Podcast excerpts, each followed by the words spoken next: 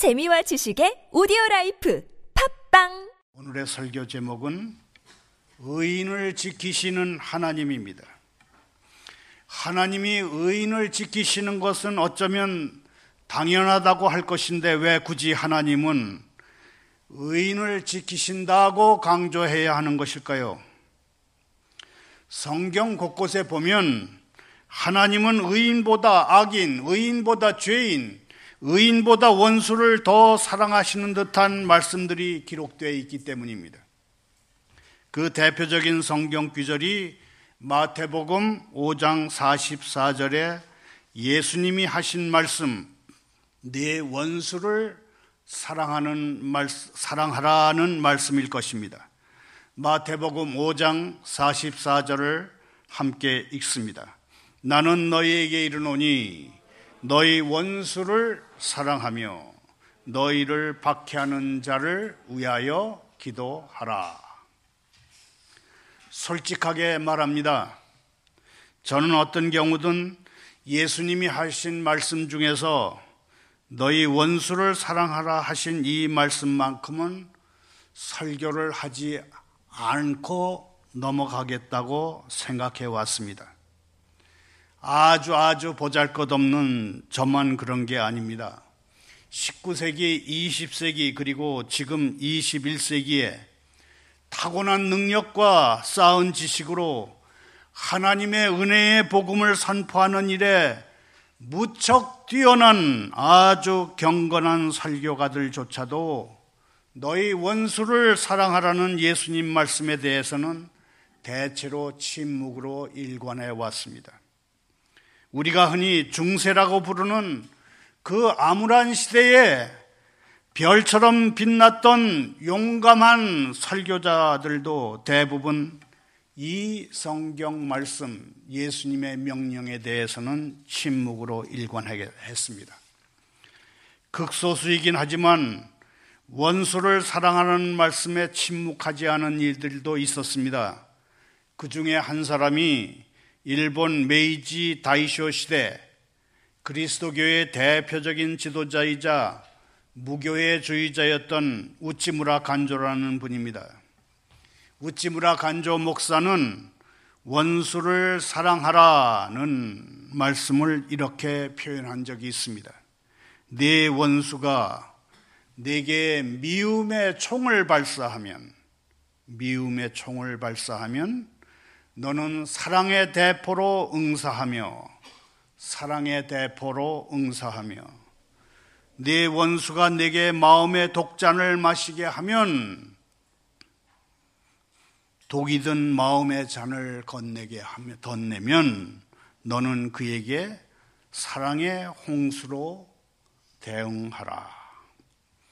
우찌무라 간조 목사는 원수가 들고 있는 무기를 우리의 육신과 우리 공동체를 붕괴시킬 수 있는 핵폭탄과 방사포가 아니라 미움의 총, 독이 든 마음의 잔 정도로 봤던 것입니다.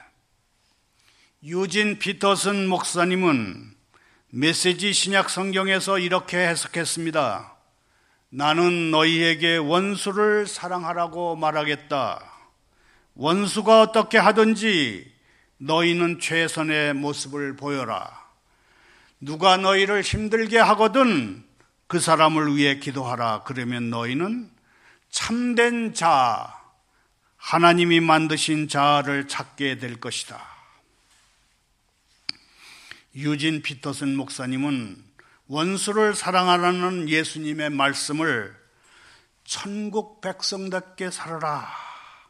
성숙한 사람답게 살아라. 참된 자를 최고의 가치로 삼아서 살아라. 그렇게 해석했습니다. 예수님이 너희 원수를 사랑하라 하셨으면 그냥 이해하면 될 것입니다. 그렇게 하면 신앙 좋은 사람으로 비칠 것입니다. 그냥 이해하면 우리는 순종적인 믿음의 사람이라는 평가를 받게 될 것입니다. 예, 원수 사랑하겠습니다.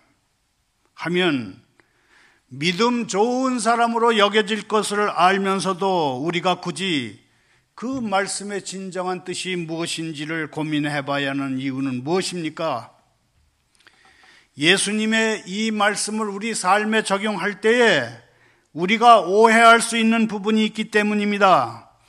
너희 원수를 사랑하라는 말씀을 놓고 예수님은 우리보다 우리의 원수를 더 사랑하신다. 그렇게 오해할 수 있기 때문입니다. 예수님은 우리 편이 아니고 우리의 원수 편이라고 곡해할 수 있기 때문입니다. 너희 원수를 사랑하라는 말씀이 계속 핵실험을 해대고 미사일 발사 실험을 해대면서 서울을 불바다로 만들고 청와대를 불바다로 만들고 무슨 XX를 죽여버리겠다고 하는 북한 김정은을 편드시는 말씀이라고 우리가 한번 생각해 보십시다. 너희 원수를 사랑하라는 말씀이 전 유럽을 테러의 공포 속으로 몰아넣고 있는 이슬람 국가 IS의 지도자와 그의 충실한 죽음의 대원들을 우리보다 더 사랑하신다, 우리보다 더 아끼신다, 그런 말씀이라고 한번 생각해 보십시다. 우리 중에 어떤 사람이 핵폭탄을 쥔 김정은이나 전 유럽을 상대로 무차별 테러를 지휘하고 있는 IS 지도자를 사랑한다. 그렇게 한번 생각해 보십시다. 어떤 사람이 예수님이 원수를 사랑하라 하셨으니 나는 김정은이나 IS 지도자를 사랑한다. 또 우리는 그들을 사랑할 수 있어야 한다고 장담한다면 우리는 그 또한 우리의 원수이거나 형편없는 위선자라고밖에 말할 수 없을 것입니다. 사랑은 위선이 아닙니다. 로마서 12장 9절에 그렇게 기록되어 있습니다. 로마서 12장 9절을 함께 읽습니다. 사랑에는 거짓이 없나니 악을 미워하고 선에 속하라. 순수한 사랑에는 두 가지 중요한 특성이 있습니다. 순수한 사랑의 중요한 특성의 하나는 위선의 반대인 진실입니다. 그리고 순수한 사랑의 중요한 특성의 또 다른 하나는 잘 속아 넘어가는 것의 반대인 분별입니다. 진실과 분별, 이 두 가지는 순수한 사랑의 중요한 특성입니다. 한번 따라 하시겠습니다. 진실과 분별은 진실과 분별은 순수한 사랑의 중요한 특성이다. 사랑에는 거짓이 없다니 하는 개혁 개정 한글판 성경의 말씀이 다른 성경에 보면 이렇게 번역되어 있습니다. 사랑은 위선이 없게 해야 하나니 사랑에는 위선이 없어야 하나니 사랑은 진실해야 하나니 이렇게 번역되어 있습니다. 사랑에는 우위선이 없어야 합니다. 거짓이 없어야 합니다. 역대 원수 사랑하기 정책을 제대로 펴본 정부가 있다면 바로 그게 김대중 대통령 정부일 것입니다. 북한의 식량난, 에너지난, 달러난을 해결해 주기 위해서 조 단위의 돈을 건넸습니다. 그 공로로 노벨 평화상을 받았습니다. 그러나 역대 정부 중에 가, 가장 많은 북한의 군사 도발도 받았습니다. 그야말로 곡간 비일 만큼 쌀을 건네주고 왼쪽 오른쪽 뺨을 다 맞았습니다. 어떻게 표현하면 하나님의 마음으로 원수 사랑하기 정책을 폈던 것이고 예수님 명령 그대로 순종한 그런 정책이었습니다. 그런데 지난주 화요일 날 과거 김대중 대통령의 대북한 정책은 정책인 햇볕 정책은 실패했다는 폭탄 선언이 나왔습니다. 햇볕 정책은 실패했다고 말한 사람들은 그 전에도 수도 없이 많았습니다. 그런데 이번에는 김대중 대통령의 책사라 불리던 이영작 박사가 햇볕 정책은 실패했다고 말함으로써 그 평범했던 발언이 폭탄급 발언이 됐습니다. 이영작 박사의 발언은 북한이 5차 핵실험에 성공한 뒤에 나왔습니다. 북한이 다섯 번째 핵실험에 성공한 후에 야당들은 어땠습니까?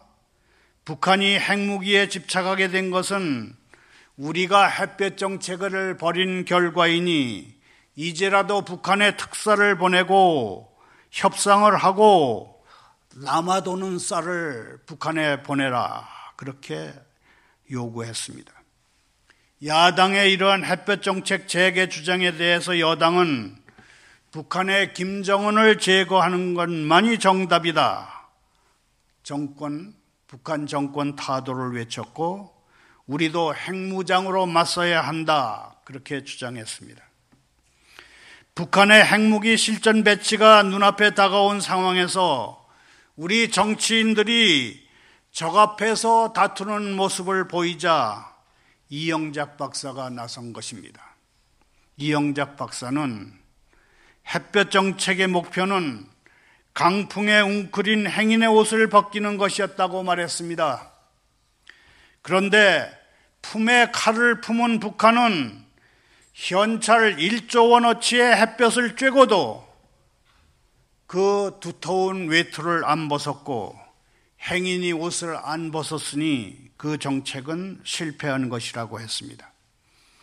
1994년 5월 12일 미국 내셔널 프레스 센터에서 행한 김대중 대통령의 오찬 연설에 따르면 햇볕 정책은 세 가지 가정에 근거하고 있습니다. 첫째, 배고픈 사람의 배는 채워줘야 한다는 것입니다. 둘째, 북한의 핵무기 개발은 미국과 대화하기 위해서 한다는 것이었습니다. 셋째, 핵무장을 두려워하는 중국은 북한의 핵무장을 일본의 핵무장을 두려워하는 중국은 북한의 핵무장을 절대로 반대할 것이라는 것이었습니다. 김대중 대통령의 이 연설에 설득된 클린턴 당시 미국 대통령은 지미 카터 전 대통령을 북한에 보내서 김일성과 협상하도록 했고 그해 북한은 더 이상 핵물질을 만들지 않겠다며 국제 원자력 기구와 이른바 제네바 합의에 서명했습니다. 김대중 대통령은 미국 내셔널 프레스 센터에서 연설한 후에 그 햇볕 정책이라는 것에 대해서 반신반의하는 미국의 정치권과 언론계를 향해서 이런 주장도 했습니다. 내가 말하는 것은 우리가 북한을 믿어야 한다는 것이 아니고 단지 북한의 진정한 의도를 시험해 봐야 한다는 것이다. 이영작 박사는 말하기를 김대중 대통령의 햇볕 정책은 문화혁명으로 잔뜩 웅크렸던 중국이 미국의 개방 정책에 의해서 문을 여는 모습에서 영감을 얻고 강풍에 웅크렸던 행인이 햇볕에는 외투를 벗는다는 이솝 우화를 빌어서 태어났다고 했습니다. 그러나 북한은 외투를 벗지 않았고 결과적으로 김대중 대통령은 중국을 오판했고 북한에 속은 것이 됐다고 했습니다. 북한 지도자는 인민이 굶주려 죽는 데는 관심이었고 북한 핵무기도 미국과의 대화용이 아닌 대남 무력 통일용이고 중국이 일본의 핵무장을 두려워하지 않는 것으로 드러났다. 그런 말도 했습니다. 김대중 대통령은 그러나 자신의 오판과 김정일의 속은 것을 인정하고 싶어 하지 않았다는 말도 했습니다. 이영작 박사는 김대중 대통령의 사상, 사상 노선은 삼비 정책이라고 그런 말도 했습니다. 김대중 대통령의 3비 정책이란 첫째, 미국에 반대하지 않는다. 비반미. 둘째, 공산주의를 용납하지 않는다. 비용공. 셋째, 폭력에 반대한다. 비폭력. 그런 3비 정책이라고 소개했습니다. 그러면서 김대중 대통령의 유훈을 금과 옥조로 여기는 호남인들과 호남표를 원하는 야당들은 이제 햇볕 정책을 버려라. 그리고 김대중 대통령의 3비 정책을 받아들여라. 그래야 합리적인 대북 정책을 세울 수 있을 것이고 이 땅의 평화가 가능할 것이라고 결론 맺었습니다.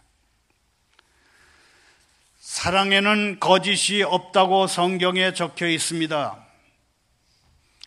사랑은 위선이 아닙니다. 만약 위선이 들어온다면 그 사랑은 더 이상 사랑이 아니라 회유의 탈과 보상의 탈 혹은 경쟁의 탈과 허위의 탈을 쓴 가짜 사랑이 됩니다.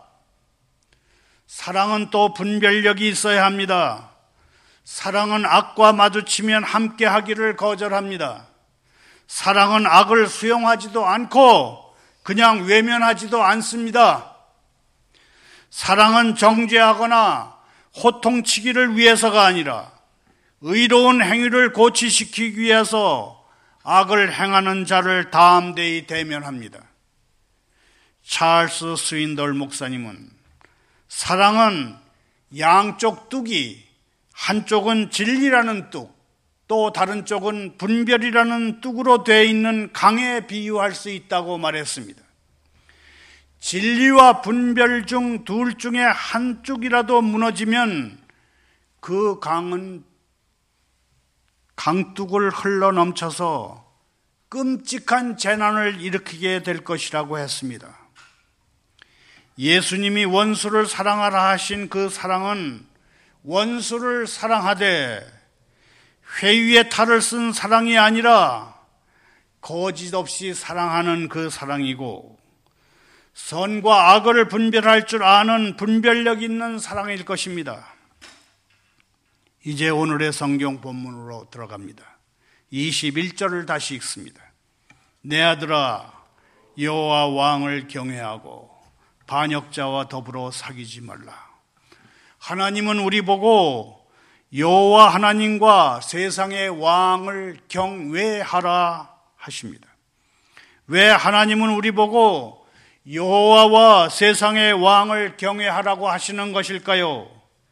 여호와 하나님은 공의의 근원이시기 때문에 경외해야 하고 세상의 왕은 하나님의 공의를 실천하는 도구이기 때문에 경외해야 합니다.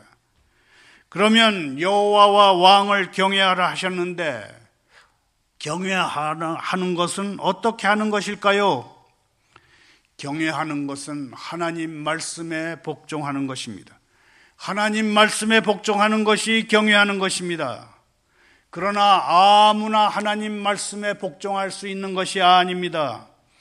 우리는 하나님의 백성이기 때문에 하나님의 말씀에 복종할 수 있습니다. 하나님의 백성이 하나님 말씀에 복종할 수 있는 것은 인간이 본래 가지고 태어난 반역적인 복종, 본성이 치료됐기 때문에 가능한 것입니다. 그러나 하나님의 말씀이 없는 사람들은 다른 사람에게 반항합니다. 반항하는 것이 더 똑똑한 행동이라고 생각해서 자꾸만 반항과 반역을 시도합니다. 국회에서도 보면 특정 고등학교, 특정 대학 나온 국회의원들이 유별나게 반항과 반역의 길을 그 외길을 가는 것을 볼 수 있습니다. 대개 반골 기질이 강한 사람들이 머리가 좋고 개성이 강한 편이라고 합니다. 그런데 하나님은 강한 개성이 가루가 되고 반죽이 될 때 그때 능력을 주십니다. 요즘 우리 사회에서 지성인이라고 자처하는 사람들이 엄청나게 반항합니다. 특히 인터넷 공간에서 SNS를 통해서 반항을 해야 됩니다. 반항하는 사람들은 자기가 똑똑하다고 생각해서 그러는 것이겠지만 실제로는 하나님 앞에서 깨어지지 않아서 그러는 것입니다. 하나님은 이런 사람들을 어느 순간에 버리십니다. 하나님의 백성은 반대를 위한 반대를 하거나 다른 사람들을 비난하기 위해 비난하는 사람들과 섞이지 않는 것이 좋습니다. 하나님의 영은 언제나 긍정적인 영이시라는 것을 우리는 기억하고 있어야 합니다. 22절은 반항적인 기질을 가진 사람이 어떻게 되는지에 대한 말씀입니다. 22절을 다시 읽겠습니다. 대저 그들의 재앙은 속히 이 말이니 그 둘의 멸망을 누가 알랴. 반항적인 기질의 소유자는 어느 순간에 갑자기 망하게 된다. 그런 말씀입니다. 반항적인 기질의 소유자는 건물로 따지면 주춧돌이나 대들보가 되지 못하고 인부들이 공사할 때 밟고 올라가는 지지대 정도가 된다는 그런 말씀으로 이해할 수 있겠습니다. 지지대는 건물이 완성되면 헐어버리게 됩니다. 22절 하반절에 멸망하는 두 사람이 나오는데 하나는 반역적인 사람이고 다른 하나는 악을 행하서야 성공한 사람입니다. 이런 사람들은 하나같이 사람들 눈에는 똑똑하고 부러워 보이겠지만 하나님의 저울로 달아보면 함량 미달이어서 없어지게 됩니다. 말을 맺습니다. 오늘의 성경 본문은 의인도 넘어질 수 있다. 의인도 넘어진다는 것을 전제로 합니다. 의인도 넘어집니다. 의인이 넘어질 때 그냥 어쩌다 한두 번 넘어지는 것이 아니라 아주 많이 넘어집니다. 성경의 인물 중에 당대에 완전한다던 평가를 받았던 의인 노마도 노아도 넘어졌습니다. 모세, 다윗, 베드로도 다 넘어졌습니다. 많은 의인이 죄 때문에 엉덩방아를 쪘고 이마가 깨질 만큼의 실패를 경험했습니다. 이런 사실이 우리에게 큰 충격이기도 하지만 얼마나 위로가 되는지 모릅니다. 그러나 더 중요한 사실은 의인은 넘어져도 다시 일어날 수 있다는 사실입니다. 의인은 넘어져도 다시 일어납니다. 하나님은 수없이 넘어지는 우리를 다시 일어설 수 있게 힘을 주시고 붙들어 주십니다. 이것은 성경의 약속입니다. 넘어질 때마다 피 묻은 예수님의 손이 우리를 붙들어 주셔서 다시 일어설 수 있도록 회복시켜 주십니다. 믿을 수 있기를 바랍니다. 오늘 하루 또 한 주간 세상에 나가 살 때에 회복시키시는 하나님의 손길을 기대하며 늘 하나님을 신뢰하며 복받는 인생을 살아갈 수 있기를 소원합니다. 감사합니다. 기도합니다. 하나님 아버지, 저희 원수를 사랑하며 저희를 핍박하는 자를 위해 기도하라 하셨습니다. 예수님의 이 말씀을 저희에게 해를 끼친 자와 저희 중에 해 입은 사람들 사이의 고를 대범한 용기로 설선해서 메우라는 명령으로 받겠습니다. 사랑은 친구들에게 적당히 베푸는 호의 같은 것이 아니며 사랑은 저희의 최선을 나눔으로써 상대가 최고가 되게 만드는 전술임을 명심하겠습니다. 너무나 오랫동안 저희는 누구를 사랑할지, 어떻게 사랑할지를 저희 감정과 편견에 따라 결정해 왔습니다. 그러나 이제는 달라지겠습니다. 이제 구원의 학교에서 주님이 사랑하시는 법을 배우겠습니다. 저희를 핍박하는 자를 축복하고 저주하지 말라 하셨습니다. 하나님은 저희 편이십니다. 악을 제거하는 것은 더 이상 저희의 책임이 아닙니다. 다른 사람들의 행동 중에서 저희 마음에 들지 않는 것을 지적하는 일이 저희가 가장 잘하는 일이 되지 않게 해 주십시오. 오늘 다른 사람들에게서 주님이 아주 좋아하시는 부분을 발견하고 배우게 해 주십시오. 그리고 주님이 좋아하시는 부분을 다른 사람들에게 말해 주도록 저희를 훈련시켜 주십시오. 흔없는 사람을 지켜보고 정직한 사람을 눈여겨보라 하셨습니다. 저희에게 날카로운 관찰력을 주십시오. 그리하여 무엇이 옳은지 저희 눈으로 확인하게 해 주십시오. 얄팍한 세상의 상수를 꿰뚫어 보게 해 주십시오. 주님의 약속이 의인들 가운데 확고하게 성취되는 것을 보게 해 주십시오. 하나님의 길을 벗어나지 않는 것이 최상의 인생을 살아가는데 도움이 된다는 사실을 확인시켜 주십시오. 의인은 고난이 많으나 여호와께서 그 모든 고난에서 건지시는도다 하셨습니다. 의인은 고난이 많으나 의인은 많은 고난보다 더 많은 구원을 경험하며 산다는 것을 깨닫게 해 주십시오. 고난은 하나님이 저희를 버리셨다는 표시가 결코 아니며 역경은 저주의 표시가 절대 아님을 깨닫게 해 주십시오. 저희를 홀로 두지 마십시오. 저희의 지친 영혼이 주님 안에서 쉼을 얻게 해 주십시오. 저희 인생을 다시 주님 앞에 드리오니 주님의 깊은 은혜의 바다에서 더 풍성하고 넉넉한 인생을 살 수 있게 해 주십시오. 아버지 하나님, 북한 주민들의 굶주림을 해결하기 위해서는 올해 65만 톤 이상의 식량이 필요하다고 유엔 식량 농업 기구가 밝혔나이다. 굶주리는 북한 주민들에게 먹을 양식으로 생명을 지켜 주십시오. 예수 믿고 구원받을 수 있는 기회를 허락해 주십시오. 말씀이 가란 그 땅에 문을 열어 주시어서 북한 주민들이 신앙의 자유를 누리고 하나님이 내리시는 복락을 받게 해 주십시오. 북한 전역에 하나님의 말씀이 널리 가득 차게 해 주십시오.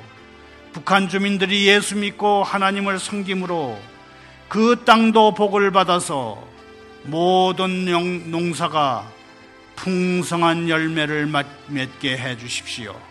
예수 그리스도의 이름으로 기도하옵나이다.